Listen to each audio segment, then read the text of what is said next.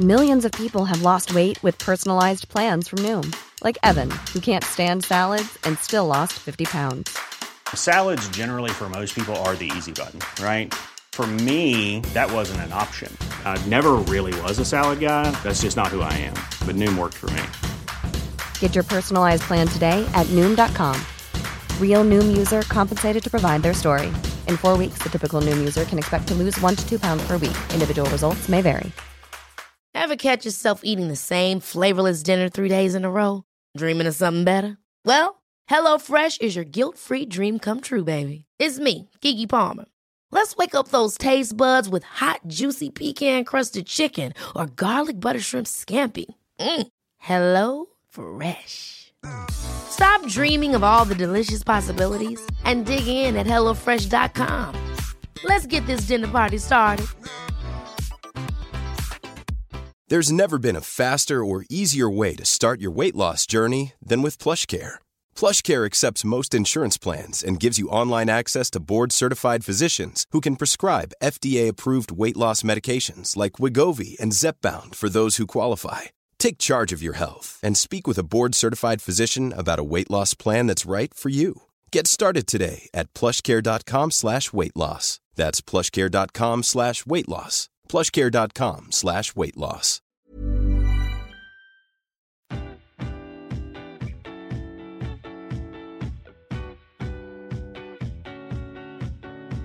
Welcome to Cheaper Than Therapy, a podcast that journeys into conversations with the intention of demystifying, destigmatizing, and desensitizing what really gets talked about behind the closed doors of the therapy room. I'm Vanessa Bennett. And I'm Danae Selkin. And we're seekers, soul sisters, and holders of sacred space. So join us as we dive into the ways that therapy can be connecting not only to yourself, but also to those around you.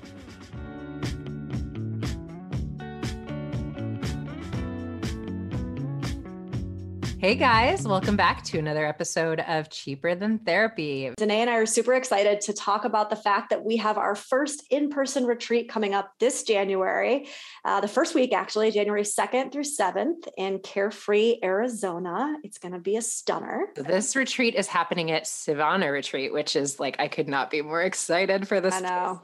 It's so beautiful, so luxurious. And, you know, I feel like we have been so hungry to come together in community for certainly over a year now. And, you know, we were really committed to like, we want to do this in a way that feels safe for everyone and in a way that we can really hold some therapeutic containing work, um, but also really create community in a way that all of us have been so hungry to feel it for so long now. Yeah. And if you guys are listening to the podcast, then you know what Danae and I are about, right? You know that we are all about getting in there, deep diving, getting beneath the surface. And so we're going to bring together, it's basically going to be a week of us bringing together all of the deepest, most integrative work that her and I do on a day to day basis, right? Mm. So we're going to be doing shadow work. We're going to be doing inner child work. We're going to be talking about the mother wound. We're going to be, you know, getting in and digging out old codependent relationship behaviors and patterns. I mean, there is so much that we are packing into this week. Oh, yeah. Um, yeah, that, that I'm Thematic just- healing work. Whew. And, you know, we're going to dive into masculine and feminine dynamics, which we're obsessed with. But, you know, to me, this is really going to be like us supporting you in leveling up, you not only your spiritual tools and your toolkit in general, but, you know, how you want to enter 2022, right? Yeah. How can you learn to live from the most authentic place or the Mhm. most authentic space that you possibly can? That is really our hope to be able to give you the tools to do that in the best way that you can. Love it. This is from self abandonment to inner belonging, the intensive, like you said, V, January 2nd through 7th in Carefree, Arizona. Join us. Yeah. It's on uh, my website, vanessabennett.com backslash retreats. We are basically beaming and kind of like buzzing right now and feel as though we just left church. So I'm Oh hoping that that is how you all feel after hearing this conversation that you're about to hear. Yeah. Woo. It's like we're floating on love right now after this conversation, like hope and inspiration and um, where this world is headed. Like this guest is just all of that. He embodies that in such a beautiful, moving way. I just, I'm obsessed. You know, every once in a while, I think it's really important to, okay, I'm going to speak for myself here. I Mm. tend to be a very, um, I don't even know how to describe this. Like, I guess I just tend to be very like factual, left brain, right? Like linear. It's just like the way that I am. It's also part of my defense structure. I get it.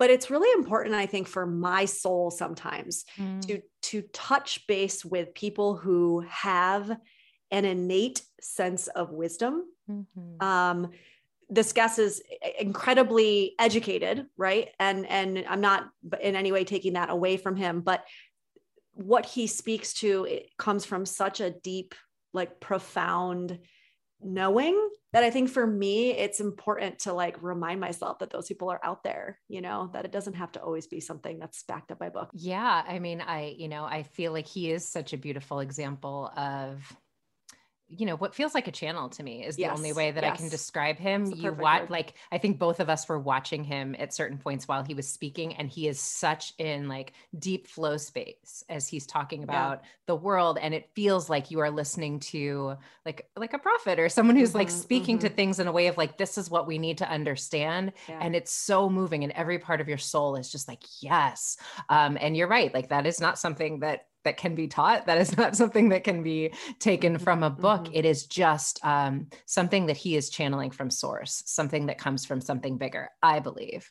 Well, and I think how you know that it's something profound is the feeling that it stirs up in you, right? Because I think there are plenty of people out there that can just go on and on and speak from somewhere internal. And I think if you pay attention to the feeling that's coming up from within you as mm. you're connecting to what it is that they're giving you, I think that's when you know whether or not it's it's coming, it's a channel, whether or not it's coming through something like source or whatever word you want to use, right? When the feeling that you have, and, and I, I don't know, guys, might be biased, might be giving a little bit away here, but like this feeling of just like love and radiation that comes when you're sitting with somebody mm. like this, that to me is when you know that it's just something bigger than them as a human, you know? Yes. Buckle up, okay. guys. You're we talked about it. it a lot. We, we, I mean, we talked it up a lot. I hope it's as good as we think it was. I mean, it is. I, it I, is. I have no it doubt. Is. it is. Enjoy. So today we are super excited to have Xavier Dagba. He's a trauma informed transformational life coach. He's a shadow work facilitator, an intuitive healer, and an emotional alchemist. He firmly believes that personal freedom can only be achieved when we allow ourselves to welcome the wisdom hidden within every emotional state, whether good or bad. Thank you so much for being here, Xavier. My pleasure, Vanessa. Um, you know, it really feels good to be here. It really feels good to just like witness you both witnessing me um, as we are getting ready for this conversation. Um, and this may sound weird, but I'm just going to go with it. Um, the potential for the conversation feels really beautiful, and I'm just willing to let it flow. It needs to flow. So I love it. I'm grateful to be here. I love it. I, I'm so excited already. And Xavier, I have to tell you, um, you have become like my favorite social media account. Every really? single, oh my gosh, every single thing that you post, I just feel like you are just such a beautiful channel from source and it feels like you are speaking to my soul through your writing and every day whatever you're putting out i'm just I, am so moved by um, i would really love to know how you came to be this person and you know doing the work that you're doing in the world. So if you wouldn't mind giving us just a little bit of your background and your story. Background where do i start? Um, i was born and raised in cameroon central africa. My parents are well, my dad is from west africa and he met my mom in cameroon decided to stay there. So i was born and raised there until i was 24 um, graduated from my master's in statistics and economics and got a scholarship to go to Canada and have a, you know, pursue a PhD in economics, in, in economics. Um, really trying to as we say it. it's like aluminum, aluminium, right? Versus aluminum. Absolutely. Yeah. So yeah. So I came, I, I went to Canada. I came to Canada in 2013 and you know, I got this scholarship. I was studying economics. And at some point during that first year, I just fell out of love with it. And, mm. um, you know, the more you learn about systems, the more you also learn how they might be a disservice. Mm. And then the more you need to make this critical question to, to answer this critical question, do I want to be part of just like, you know, teaching this because this is where I was going, you know, when you're a PhD, you also teach. And there was a really just huge wake up call in that time. And I already knew, I already felt it way before, but I was just ignoring it. But the wake up call was like, how do you choose to be of service? Is it true this or is there more? And the obvious answer was there is more, and now you have no excuse. Mm. You have no excuse to keep doing what you've been doing. So mm. Very often people call it the dark night of the soul. This is what happened there. I love to call it dark night of the ego because mm. I don't know if the soul has a dark night. Hmm. Um, and in my opinion we also we we get to places where the conditioning that we've been operating from stops serving us and it starts crumbling so in my opinion it's really a dark night to the conditioning a dark night to the ego and that's what i went through but i had no concept about a lot of things i was already spiritually inclined so i was reading books from these you know spiritual teachers um the Wayne Dyers, the Louise Hays, you know, um, all these Buddhist teachers and Zen masters as well. But when there is emotional turmoil, it's like these spiritual principles, very often, what they helped me do at that time was just to fly above the pain. Mm-hmm. And this is mm-hmm. how I coped for a long time. So I just stayed there. And all the the emotional awareness and all this work I really had no concept of. And mm. it came to a point where I just couldn't fly above it anymore. Mm. You know, when you decide to, for someone like me that came from Africa, you decide to drop all of this, your family invested to get you across the ocean for a PhD, and you decide to drop it, you break some hearts. And this is what mm. I did. So there was abandonment, there was betrayal, they felt betrayed. Um, they felt hurt. I felt hurt by myself. I felt stupid. Um, lost a lot of friends, felt isolated. And at the same time, I had the option to be like, okay, do I want to go back home? And I wasn't welcomed home. Mm-hmm. So there was that moment of like feeling disowned, literally, um, you know, being told, um, figure your shit out, you know. So it just brought me into that space of like, okay, I'm, I, I, I need to learn how to swim here mm-hmm. or I'm going to drown um, so that's the background. That's what led me that's what really propelled me onto this path. And i love that you speak to you know that there are these spiritual principles that we can have an awareness of and we can sort of logically wrap our head around. And then when we get in these moments of the muck and the inevitable um, i love that you call it the dark night of the ego. I've never heard anyone speak to it in that way before but i think that's so true um, that we need to do a little bit of deeper work something different. Um, vanessa and i come from a background in depth psychology so shadow work is a lot of the work that you know we sort of like flag the fly fly the yeah. flag around. Um, can you talk to us about your introduction to shadow work? My introduction to shadow work was actually I didn't know what I was doing. Hmm. Like I really had no concept. Hmm. I didn't know what I was doing. I had these moments of just like uh, because there were a lot of things that happened all at once. Uh, breaking up from a five-year relationship, breaking up with parents, breaking up with brothers that were like, "You're go- you're going crazy, you're nuts." Mm feeling totally abandoned and all of this bringing up things that you didn't even i didn't even know were there. Like deep shame a deep sadness. I didn't know how to be with sadness. Mm-hmm. like i used to convert it into anger right away. Like who the hell do they think they are to you know just treat me that way? And you know they, they saying they are christians they are full of shit and blah blah blah you know and the, the very mistake you make or the very decision the very first decision you make that they don't agree with and boom you out the window mm. you know. Um so i used to turn it into a lot of anger and then i would have these moments of just like heart swelling and for some reason, I would just surrender. I would surrender to the feeling and be like, what is going to happen if I do lean in, if I lean in there? It wasn't conscious at first. And what I would notice were these moments of just like, at some point, I feel like the feeling is just going to crush me. And then the next minute, I can breathe more deeply. Mm. I didn't know what was happening. And I was just allowing myself to go in there, to go in there, to cry and scream for like a minute and a half, usually outside of my apartment because I didn't want my neighbors to, to start asking themselves what's going on with this you know, I was in a one bedroom apartment with one bathroom. So, you know, people can hear what is going on in your place. So I would do that outside and just lay there on the floor and then boom, you feel better. Mm. And I decided to begin to learn about, you know, I came across modalities, EFT, and trying to understand conceptually, working with emotions and also working with your body a little bit more somatically. Um, and I came across teachers, they were just like, so how have you been working through this? You've been working through this alone? I would say, yes, I've been working through this alone.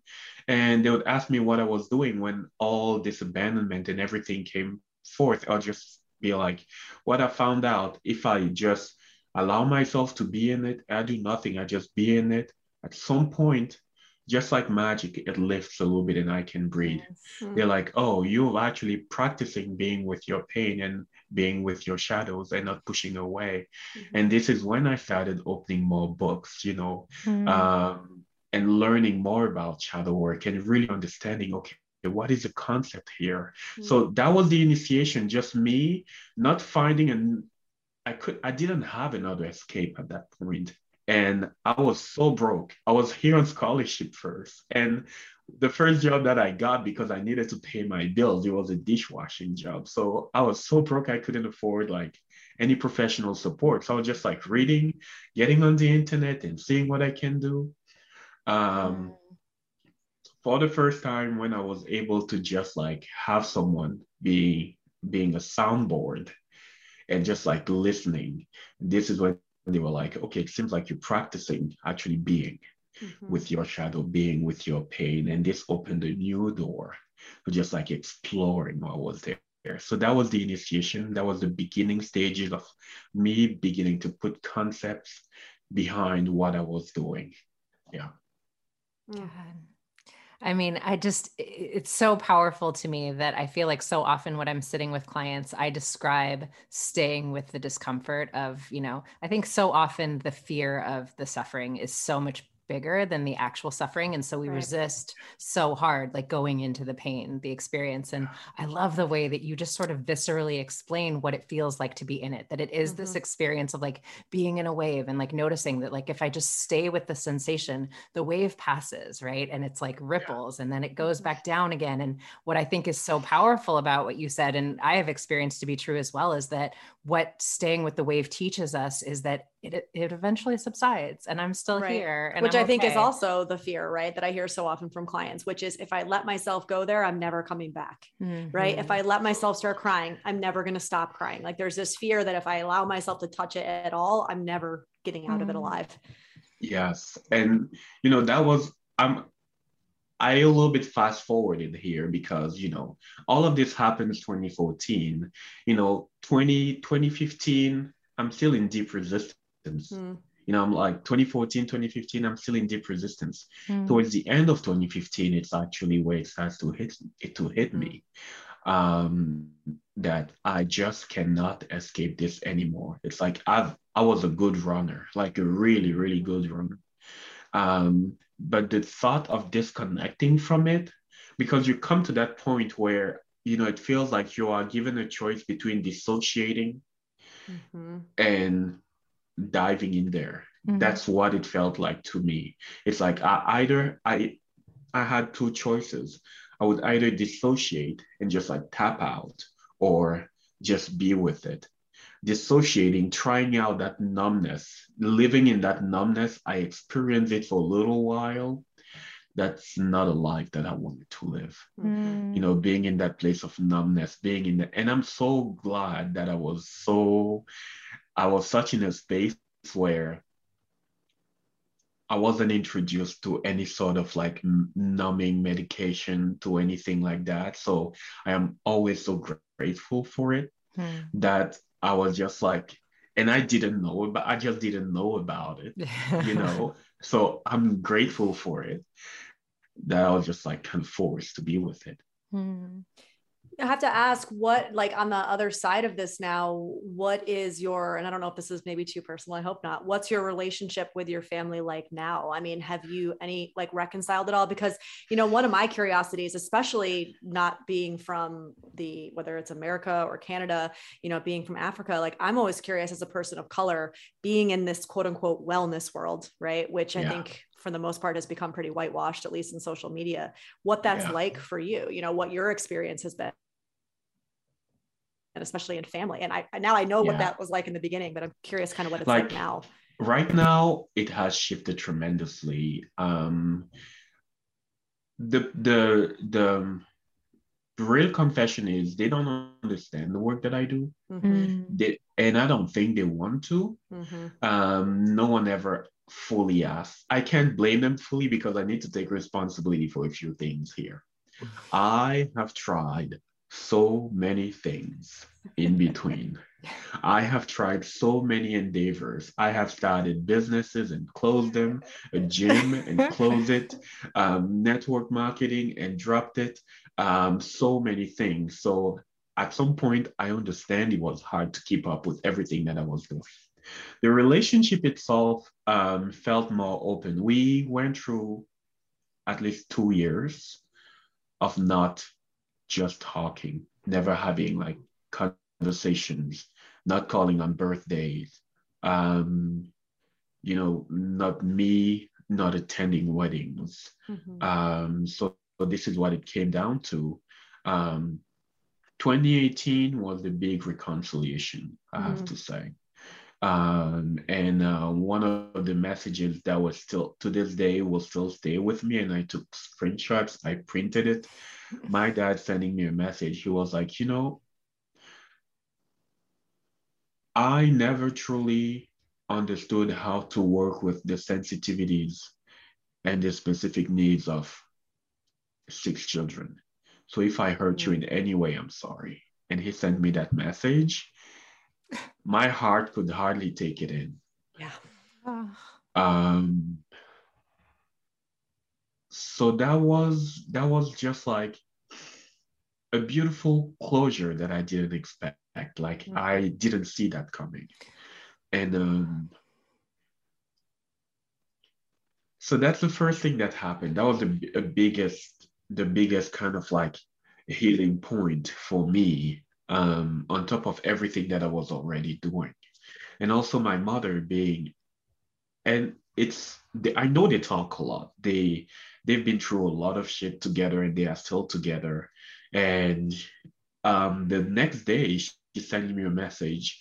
She's like, you know, I understand that you don't belong to us, that we just, you know, something along the lines of like, I was chosen to bring you here, and that's it. I These kind parents. of admire I know, Maya oh Angelou thing. She was like, I liberate you. Mm. Oh. She was like, I liberate you and I'm here for you. Some something like this. And this week was just like a cloud, some some, some clouds lifted. They still don't get fully, and they are afraid of all these spiritual things that I'm into because they are deeply Christians. Mm. And I respect it. Um, and I understand it. They're afraid when you talk about meditation, they, be, they, they will be like, okay, you know what? I love Jesus and blah, blah, blah. This is my concept. I'll, I like being here. Mm-hmm. I love you too. We can mm-hmm. have a relationship in this space, and mm-hmm. that's okay for us. Mm-hmm. And I understood that. So this is what it turned into. My brothers and I, we have a more open communication kind of like relationship. If they want to know what I'm doing, I'll tell them. They see me online and stuff. But my parents, they they'll be like, "Hey, um, we still love you, but these beliefs that you're into they scare us. So as mm. long as you are okay, your family is okay, we kind of have some degree of access. We can see our grandchildren. That's okay for us. So this is this the status quo of the relationship at the moment. That's amazing though. I mean, I, I will say, even having the point where somebody can actually say to you, I don't understand it. It scares me. This is where I stand. I still love you. Let's leave it there. Like, even getting to that conversation feels kind of immense to me. I mean, I don't know that I've ever that had that kind of me, conversation yeah. with my like my mother. You know, I, I yeah. think it's an unspoken, but sometimes that unspoken, it's not an understanding. It's it's more of just like a, we just don't talk, right? Like yeah. just just don't talk about it. Yeah. Mm. So um that's where that's where the relationship is and i'm totally understand it's like it stayed in that space of like not addressing things. But um, fortunately enough, I come from a family where they are not afraid of speaking how they feel. And mm. this is also a reason why the pain was so deep because they were just like hurt and they voiced being hurt mm. at the beginning. And um, I was also at that space where I was like, okay, fuck you. Um, you know, so it was a real nasty kind of fight. Mm. Um, but also once every everyone took some time to work through and i also understand that i was holding on to a lot of the rage in the constellation of the family as i allowed myself to go there and to really feel through them. It's weird. Just a few weeks after i received these messages. You know i received these messages mm-hmm. and uh, yeah that's what can, can you speak more to that xavier? Because i want people to to hear your I, I, love what you just said about when i realized that i was holding on to so much of the rage in the family constellation. Because i know danae and i yeah. probably have an idea of what you're referring to but i want i would love for you to speak more to that yeah. concept. Well what i realized is you know I, I, I was already aware of some dynamics um, in the family. It, it, it and I and I didn't have again concepts and even words to describe what was was going on. It's mm-hmm. like when I when I had moments of like deep sadness, and I'm here across the ocean, like we're not together. Mm-hmm. They don't know what's going on in, in my life. Where I would have moments of deep sadness. Some some weirdly enough, that day or the day after I would receive a moment, a message from a brother, a message from my mom, a message from my dad, mm-hmm. like, hey, I was just thinking about you. Um, you know, even though the the the, the relationship wasn't yet um, on good terms. Mm-hmm. And when I would have these moments of like joy and happiness and all of this, I would still receive some sort of hint from them, a message from them. Um, we were still on not good terms at all. The message of just like, you know, I was just thinking about you. Um, I know we're not good, but I was just, I felt like sending a prayer for you, mm-hmm. whatever, from my mother, for example. And what I realized, um, I, I don't have the, the, the, the, the book in my head. It was just in a family constellation, meaning, you know, we are, rep- there is like, and there are energetic links that are holding us kind of together mm-hmm. you know um, kind of cycles that are alive within the the whole family yes. and what i realized i was the anchor in the family of like deep anger and rage. Mm-hmm. I was angry about a lot of things. I was angry about the fact that my mom was the the most removed of our parents. You know, she was like she had a hard time doing the nurturing, really hard, and that's also because of trauma that she went through. But she she couldn't nurture. Um, she would love you, and you would know that this woman loves me, but the comforting she couldn't give it to you and i was really deeply angry about it my dad for some reason he showed up as that kind of not only protector but also he was he would want to protect you so much that he would kind of squish you mm-hmm. um, there are things that i didn't learn mm-hmm. um, i didn't I, I didn't I didn't know how to ride a bike until I was 25. So this is me in Canada, a grown-up man, and buying my first bicycle, mm. going on the going to the park and like falling, and you know, kids making fun of me, and they us learning together, swimming, things like that. So he was that kind of like dragon protector. Yeah. Like I don't want these kids to get hurt. So I was also holding on to a lot of anger and rage because he wouldn't let us experience life. Mm. He wanted to shelter us from every single thing and when I decided to let go of the PhD because it's something that I decided to do, not really for myself, but because of him as well. When I decided to do one thing for myself for the first time ever, I received again all, of this. So I was really angry. Allowing myself to learn how to hold that anger and to purge all the anger that was just like in my system from all these years. It is weird as I say this, but it feels like it liberated them. It yes. feels like it created the openness for them to be able to see me and to be like, hey, I never truly understood how to like raise a sensitive boy. I'm sorry. And my mom mm-hmm. saying, like, I understand you don't belong to me. And we've been putting all these massive expectations on you.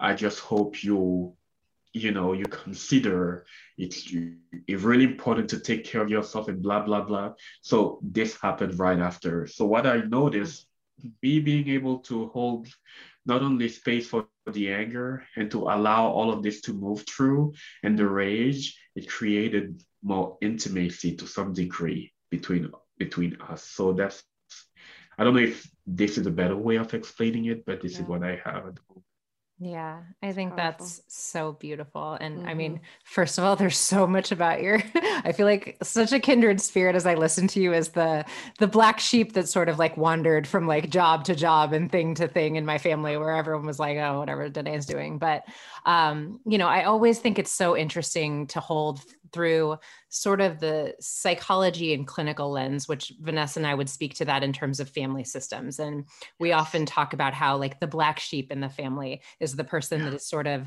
attempting to get the family to look at the maladaptive behaviors that nobody's talking about, right? And, you know, from a spiritual perspective, as I feel like you're speaking to it, that becomes like this constellation was actually perfect because there's generational ways of being that yeah. we are called to heal. And Xavier sort of like shows up and becomes the catalyst for us to go inward because yeah. the pain of not being able to access our child and understand him and know that we are causing him pain in you know yeah. the mm. distance and the disconnect makes you know I, I like can feel each of your parents and i'm so moved by what they said to you I, i'm just like yeah. it's making me cry because to say i didn't know um, how to be sensitive to as many children as I had and how to be present with them. That speaks to how much your dad had to go inward to like to look at that, you know, and your mom.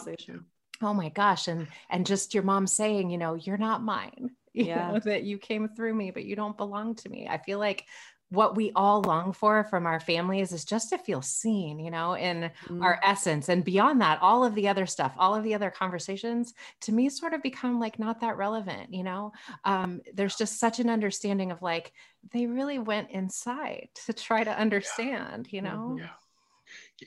Yes. And um, they almost had to. And it, it was really beautiful. Um, mm it, I have to say that moment was, I'm sorry, that moment was equally traumatic for not only for me, but also for them. Yes. Um, because we were really a cocoon as a family, you know, family where um, they did the best they could. We grew up in a place that wasn't that safe, you know, we grew up in that environment and they did the best they could to okay send you to school and do you know really bring us to that space where we could excel and really meet opportunities. They really did well in that way. Mm. and uh, um, so it felt like a hard breakup and at the same time i was that i was a poker kind of like hey you're teaching me all these spiritual principles mm. you know how does that work here yeah. How does that work here? I'm sorry, I like disappointed you, but how does that work here? That suddenly I'm disowned from the family. Mm. It is mm. not coherent. So I would call out all these things and from anger i was angry and i was like this is bullshit you full of shit with what you've been teaching me if you're going to show up this way then it makes sense that we just part ways you know?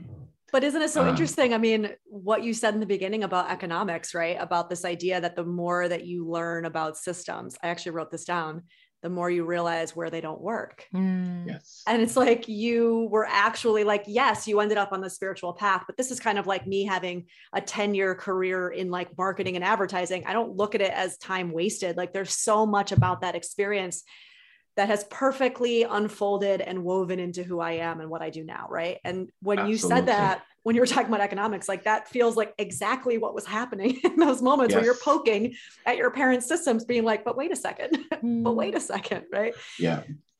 And um, you know, one thing that was really hard is I was actually learning the verbiage. I was learning about all of these things, and I was just like, yeah, incoherent, incoherent, incoherent. Mm-hmm. Like, um, I hear, I get you love me, but at the same time, you're acting in a way um, mm. that is truly not coherent with what you thought me, the mm. kind of Christianity that you transmitted to me, or the mm. the the spiritual values that you gave to me. So it was really a solo journey for a long time, mm. and um, just learning how to how to hold myself, mm-hmm. you know, until I was actually able to be held by others, whether it's therapy, whether it's like um, uh, spiritual teachers or guides later. This only came for me later uh, as I was able to literally just afford it because I was in a yeah. space where it wasn't a possibility. Um, so yes, this was a very intense part of the journey. Mm.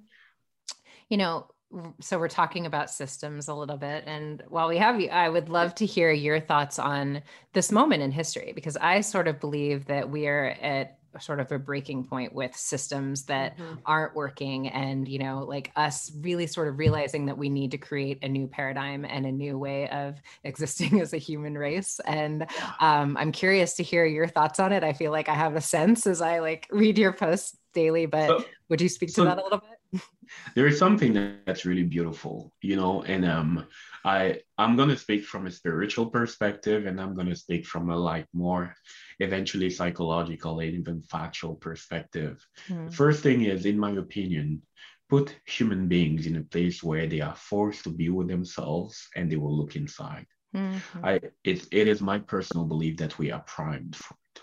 It's my personal belief that it is kind of like ingrained in the fabric of human beings, kind of like, what am I made of?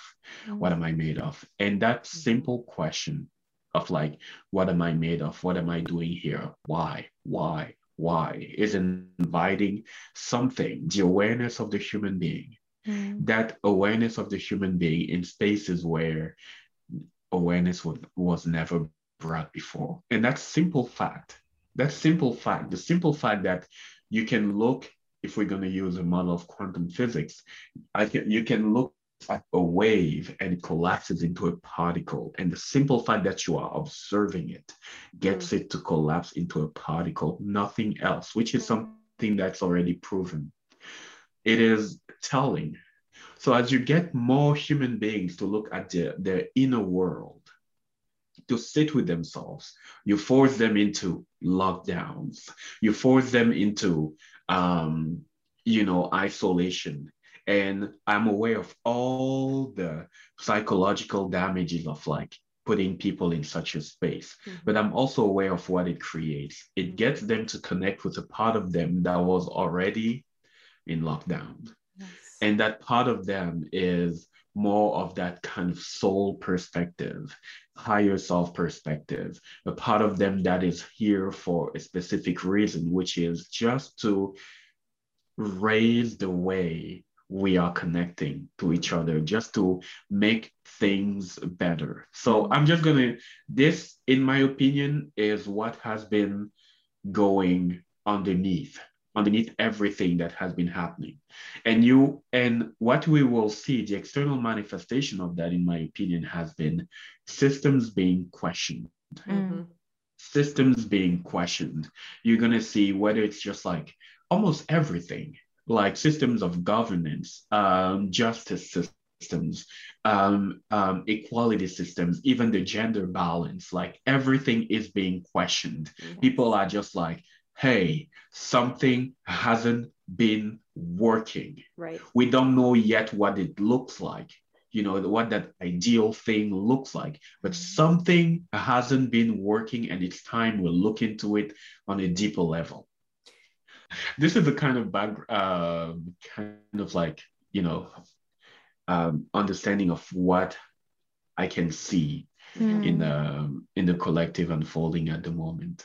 I was going to bring up alchemy because I know it's also a topic that you, that you're you speak to a lot and, and are passionate about. And I think what people I don't want to say what people don't understand, but that sounds maybe a little harsh. But um, to what you're saying about we're all very aware of the the kind of negative psychological effects and the things that have happened that you know have not been all that great that's come out of this and the process of alchemy actually does require pain and it requires a squeezing and it requires like a milking and it requires a fundamental biological chemical right like particle change at like a molecular level and that doesn't happen without that um, that discomfort and that pain. And so you can't actually have this process that we're now in which is the questioning of the systems and all of these things without having gone through that. I mean that is alchemical change right? Absolutely. You know and um um i this is going to be this is to sound on a spiritual spectrum and um very often and this is something that my grandmother used to tell me the, the reason why the devil's the the the, the devil hides this mm. is what she would say is because the awareness of the human being carries light mm. and what she was trying to mean by that was like everything that hasn't been working, all the the things about our society that hasn't that are not really working, they need to be in the shadows mm-hmm. because the same we are biased. That's what she was saying. I'm just going to mm-hmm. take his her words here. She's like, we are biased in love. Mm-hmm. Like the awareness, the heart of a human being is biased for love. Mm-hmm. It's like like the whole system is biased for love. And all these different places where awareness is not present are the only ways, you know, things remain the same. So what I noticed is we are navigating a time of deep revelation, mm-hmm. just like revelation and things coming to the surface and things coming to the surface. And one of the most powerful things that any human being in this now moment, in my opinion, can do is allowing themselves to see fully what's unfolding, allowing themselves to practice keeping their heart open as they see, as they feel, as we witness all these paradigms of consciousness that mm-hmm. were already there, that were just not working for us and that we weren't fully aware of. And now we see it in full sight. We see it so clearly yeah. as we are observing all of this to make a choice informed, you know, in love, to make a new choice um, that is anchored in that perspective of love. What is the highest choice that I can make now that I'm aware of this? What is the highest choice, the highest informed choice in love and compassion that I can make now that I'm in, now that I'm aware of all of this? And just the simple fact of whether it's inside and also in the collective, observing and allowing ourselves to be present with the full experience and not shutting down, which is emotionally challenging and emotionally just like whew, demanding. Exhausting sometimes. exhausting. You know, allowing ourselves to do that, honestly, I believe it is the most beautiful thing that we can do in this now moment to help the collective, to help the systems move where they need to move.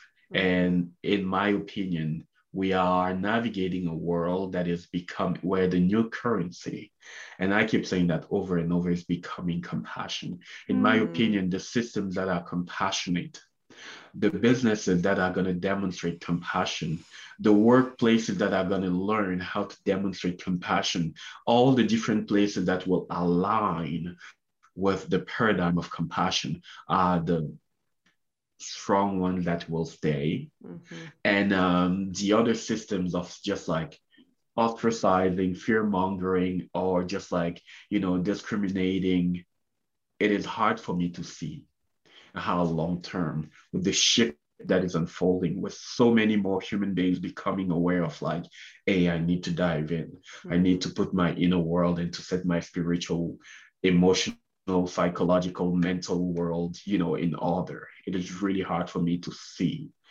how the same systems of just like fear, oppression, and all of this are going to stay in place. So I'm a, I'm a,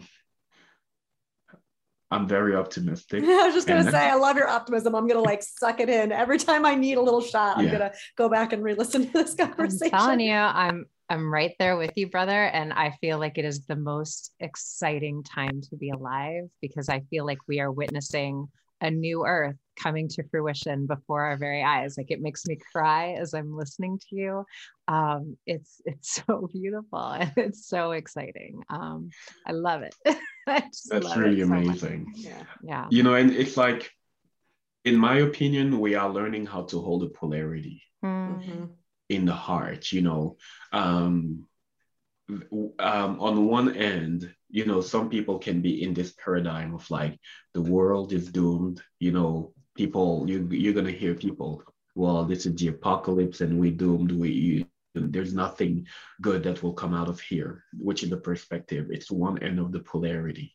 Mm-hmm. and being able to open the heart to really witness all of this not to shut down this this is we are leaning into a new paradigm of shifting consciousness, mm-hmm. which is we are leaning from, we are stepping out of the paradigm of fighting and just like opposing the consciousness of war. In my opinion, we are really stepping out of the consciousness of war.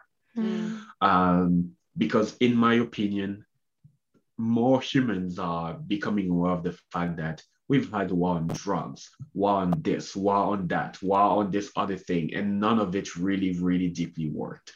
Mm-hmm. Because the energy that we are investing in opposing these paradigms are feeding these paradigms.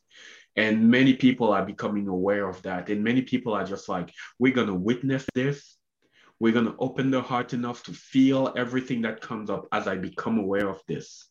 And now I'm going to make a new informed choice biased in love, a new informed mm. choice that honors what I would like to create. I'm not going to run from it. I'm going to look.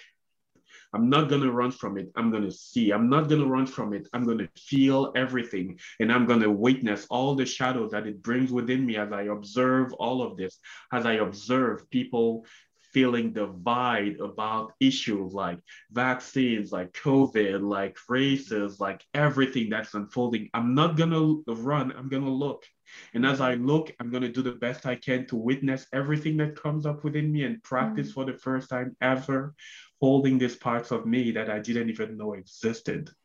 And as I learn how to hold these parts of me in compassion, I'm going to shift my baseline to a new one where I'm going to signal to the universe, to spirit, to God, whatever, and I'm available for a new way of being human, which is mm. rooted in love and compassion. In my opinion, collectively, this is the work that we're invited to do. And the, the mental component of being able to hold yourself, be present with yourself, um, allowing yourself to just like compassionately hold your pain because this brings up a lot of divide. It brings yes. within families, I hear people all the time.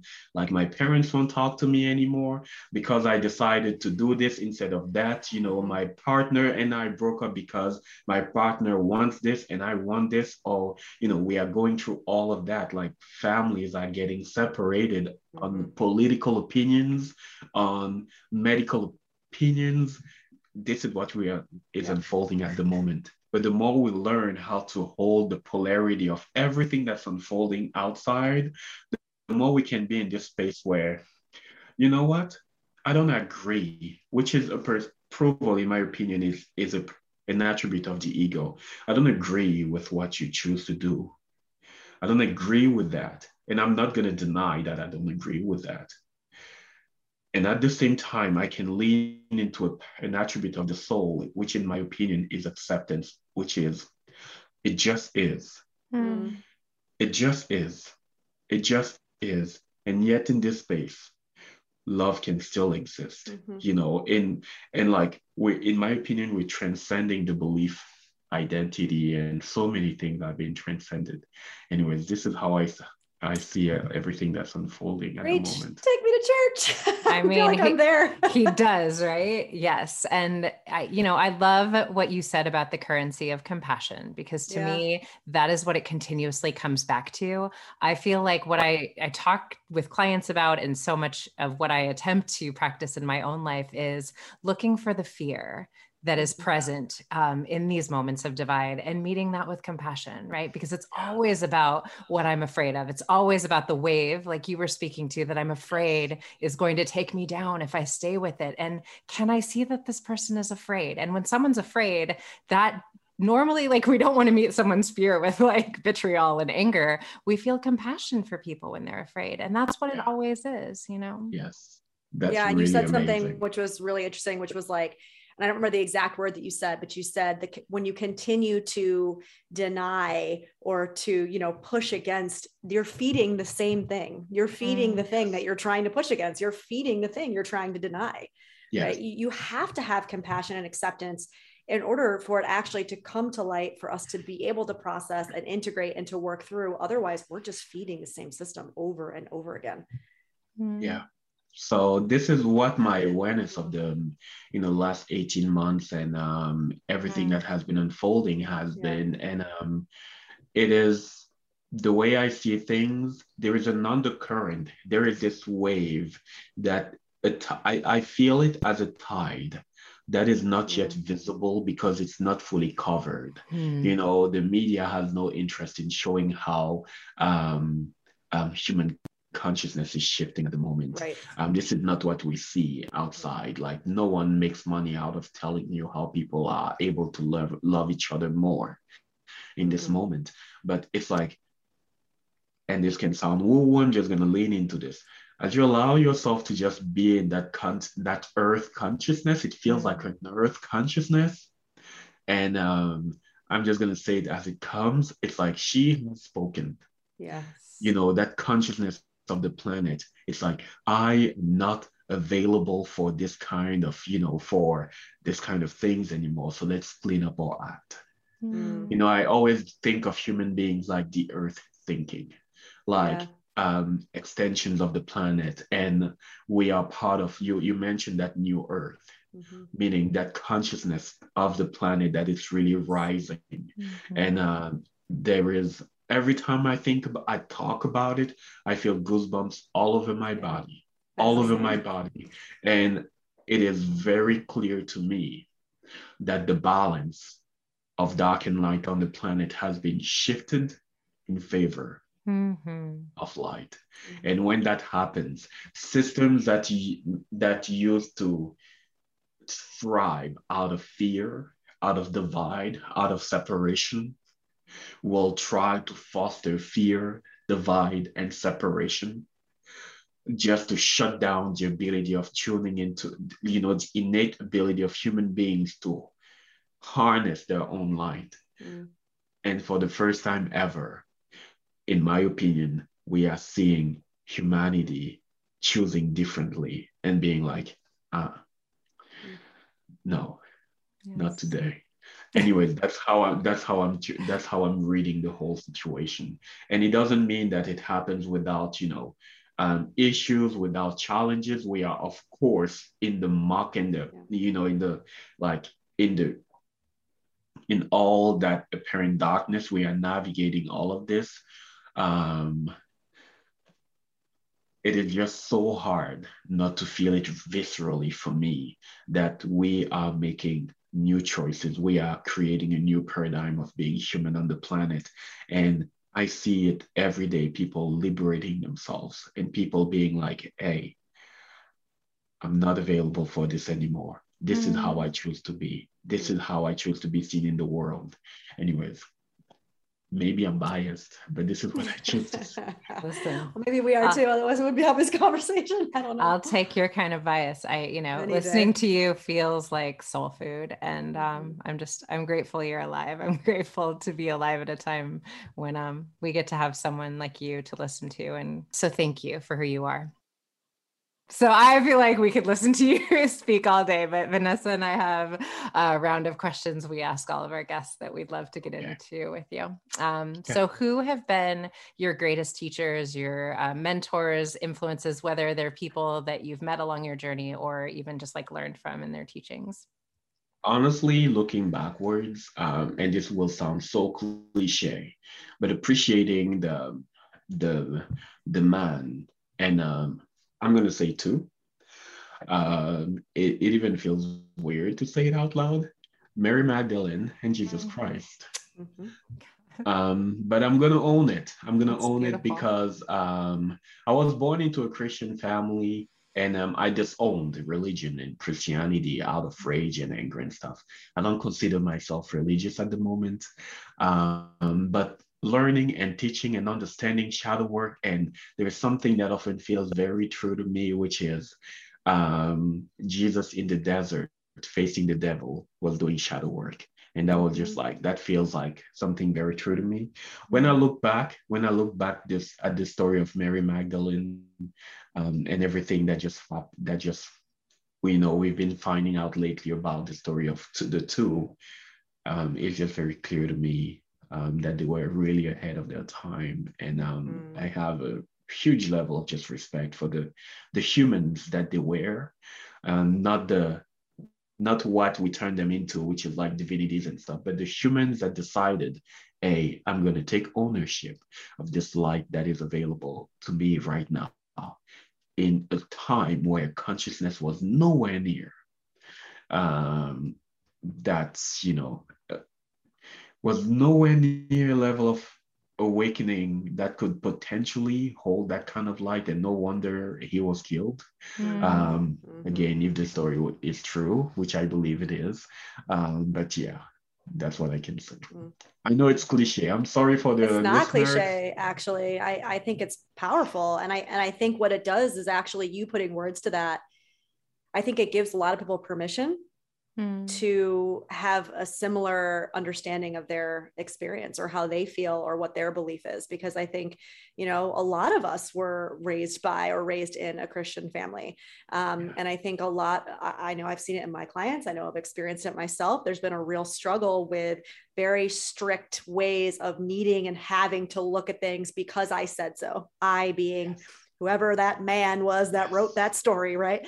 Um, and i i don't think it's fair. I think that we actually all get to have our own relationship and experience of mm-hmm. and i mm-hmm. think what you spoke to is is really permission granting actually for a lot of people. So i Thank appreciate you. that. Yeah, beautiful.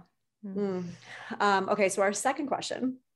Where do you find yourself in a state of flow? So what do you find yourself doing when you know you blink your eyes and like five six hours have gone by? Like what is that for you? What is flow Cool. Flow to me at this moment is singing and movement. And it's weird because I don't put that enough out there. Mm. But every time I've held some sort of ceremony or like breath work and thing, um, people have reflected that to me. They're like, oh, this aspect of you needs to be seen more. Mm. But it's something that has been very intimate so far. Um, it feels very intuitive.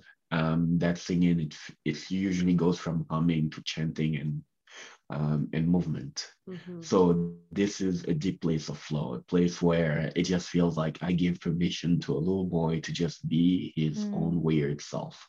Yes. And um, yeah, Love that's that. what I can say. Mm. Um, intuitive movement and also just singing, chanting. Yeah. Yeah.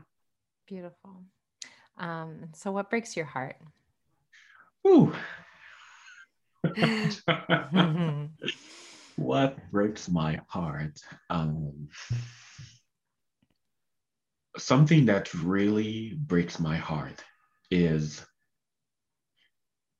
seeing and witnessing people not being seeing other human beings taking from people their ability to express their free choice mm. to express um,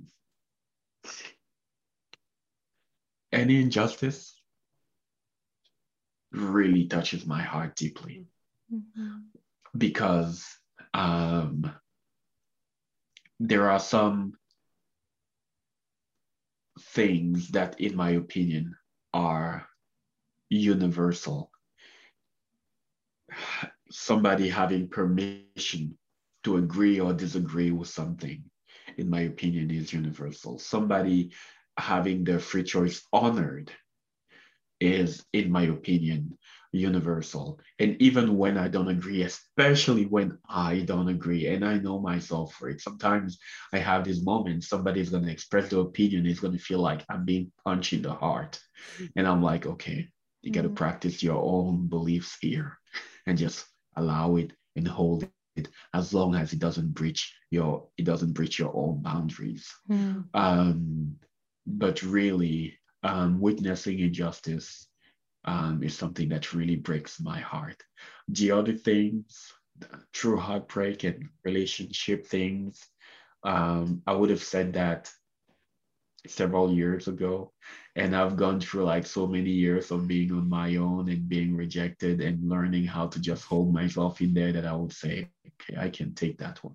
Mm. But hmm. seeing people, seeing people having their what they consider the truth, mm-hmm. what they consider um, their integrity, being breached, whether it's physically, whether it's mentally, whether it's being gas um, gaslighted, or some people say gaslit. I don't know what is the right way to say. Um, but yeah, this is really hard to take in. Mm. Oh. Mm. Okay, and the last question: What is your favorite food?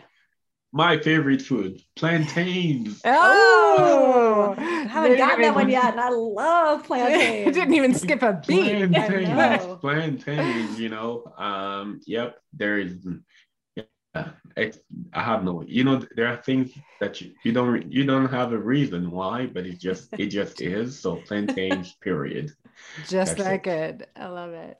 Well you know xavier um, you are an absolute treasure. I am so grateful to have found you. I think you're like one of the beautiful things about social media is it sort of like mm. puts you in contact connection with people who just really enrich your life in such beautiful ways. And I know you have done that for me and you are doing it for so many so people. Many. Thank you for the way you're showing up in the world. I truly appreciate you. And I really appreciate you coming and sharing your gifts with us. It truly means so much to me. Oh, the name is Vanessa. Thank you so much for having me. And I really enjoyed, like, I didn't see that, um, you know, we already, and now we're in this conversation and or maybe maybe more i don't know um, i lost it. track of time but um, i really enjoyed every single minute that i got to spend with, to spend with you thank you for doing this and um, yeah it's a deep honor to be here with you all mm. Oh, thank, thank you. you. so much. Um, where can people find you if they want more, as I know they will after if listening to this more, conversation? Um, they can find me on Instagram, um, xavier.dagba. They can find me on Instagram. They can find me on my website, xavierdagba.com. Those are the places where I hang out, or they can look me up on other social media. Um, the same two names, you're going to find me. Um, but yeah, thank you again. Oh, thank so you. Thanks for joining us for this episode of Cheaper Than Therapy. If you enjoyed today's episode, be sure to subscribe on Apple Podcasts, Spotify, or wherever you listen to your podcasts. And if you want to connect with us, you can find us on Instagram at Vanessa S. Bennett and at Danae Logan Selkin.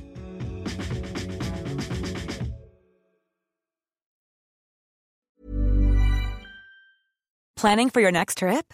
Elevate your travel style with Quince. Quince has all the jet setting essentials you'll want for your next getaway, like European linen, premium luggage options, buttery soft Italian leather bags, and so much more. And is all priced at 50 to 80% less than similar brands. Plus, Quince only works with factories that use safe and ethical manufacturing practices. Pack your bags with high-quality essentials you'll be wearing for vacations to come with Quince. Go to quince.com/pack for free shipping and 365-day returns. Ever catch yourself eating the same flavorless dinner 3 days in a row, dreaming of something better? Well, HelloFresh is your guilt-free dream come true, baby. It's me, Keke Palmer. Let's wake up those taste buds with hot, juicy pecan-crusted chicken or garlic butter shrimp scampi. Mm.